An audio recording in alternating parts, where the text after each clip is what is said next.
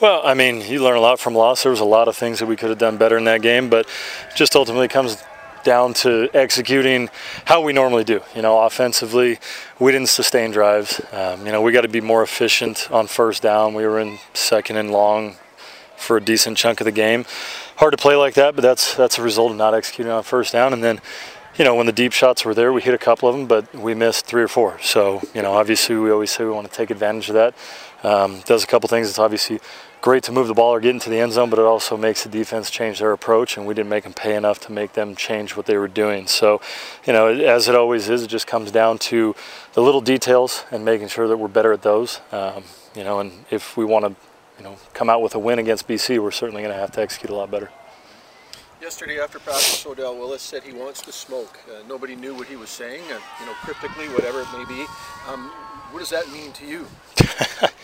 you ask me what something that what Odell said. What is, I couldn't describe to you what that means. I don't know. Um, but Odell always has his own language, and I'm sure uh, I'm sure he'll tell me all about it before the game starts. I uh, hope he's not telling me anything about it during the game. So, but uh, I love Odell. It's great. To, it's great to to have him in this league. Um, I, I enjoyed playing with him, and it's going to be a great competition playing against him too. You made it sound like you did know what that means.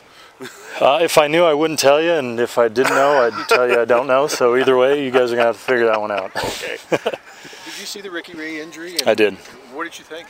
Yeah, I did actually. I was at my house. I was watching the game with my family, and then I, I ran upstairs to grab something, and then uh, my mom came up and, and said Ricky's down, and I was like, oh, okay, I'll be down in a minute. And she was like, no, he's like down, down, and I was like, okay. I ran down to see what was going on. So, you know, I saw the hit on the replay. I mean, it's just a reminder of how dangerous the game is, you know, and it's it's a physical, violent game. We all know that. I mean, Ricky knows that for sure, probably better than anybody. He's been playing in this league for a long time, um, you know, but sometimes we forget how dangerous that it can be back there, especially in the back of the pocket, and you don't really have a way to protect yourself a lot of the times. And there's some big guys coming in there, so um, you know that just goes with the territory. We understand that, but the hardest thing is for the families. You know, my my parents and my wife and my daughter were sitting in the living room watching that, and you can see the wheels turning in their head and saying that could just as easily be me or any other player in this league. So uh, it was hard to watch, but. Um, you know, I, I texted him that evening, and he, he got back to me the next day and was sounded like he was in good spirits. And obviously, you know, I think everybody in this league, but especially the people in Edmonton, the players and the community, know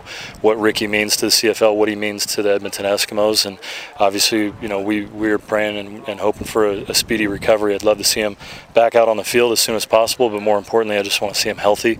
Um, you know, because all of us hope that when we finish playing and we hang them up, that you know our lives are not altered by injuries down the road. So, um, you know, but he's a tough dude, and uh, he, he, maybe doesn't get that moniker very often. Um, but you look at the history of what he's played through and what he's gone through and things like that.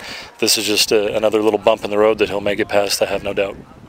There was a new receiver on the field this morning, uh, Guy. What can you tell about him? Oh, I know Sam uh, just from off-season stuff. Um, you know, we've we've done a lot of appearances together and things like that. Never played with him, obviously, but I know he's a great guy. Uh, but watching him out there today, uh, you know, he was flying around full speed, not looking at all like a guy that just got into town. You know, he didn't have the benefit of training camp, and that's what you get with a veteran. Um, you see when you go in training camp how long it takes the rookies to grasp things and really understand it.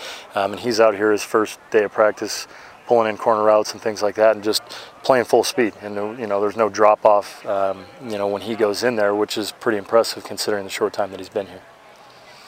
Can you talk about get in sync with the defense and how you guys can help each other out. It's, yeah. that was a big problem on Friday no night. question. You know, mm-hmm. you yeah. couldn't stay on, they couldn't get off. Yeah, yeah. I mean, football is a game of momentum, but it's also a three-phase game, and, and we always try to operate together well.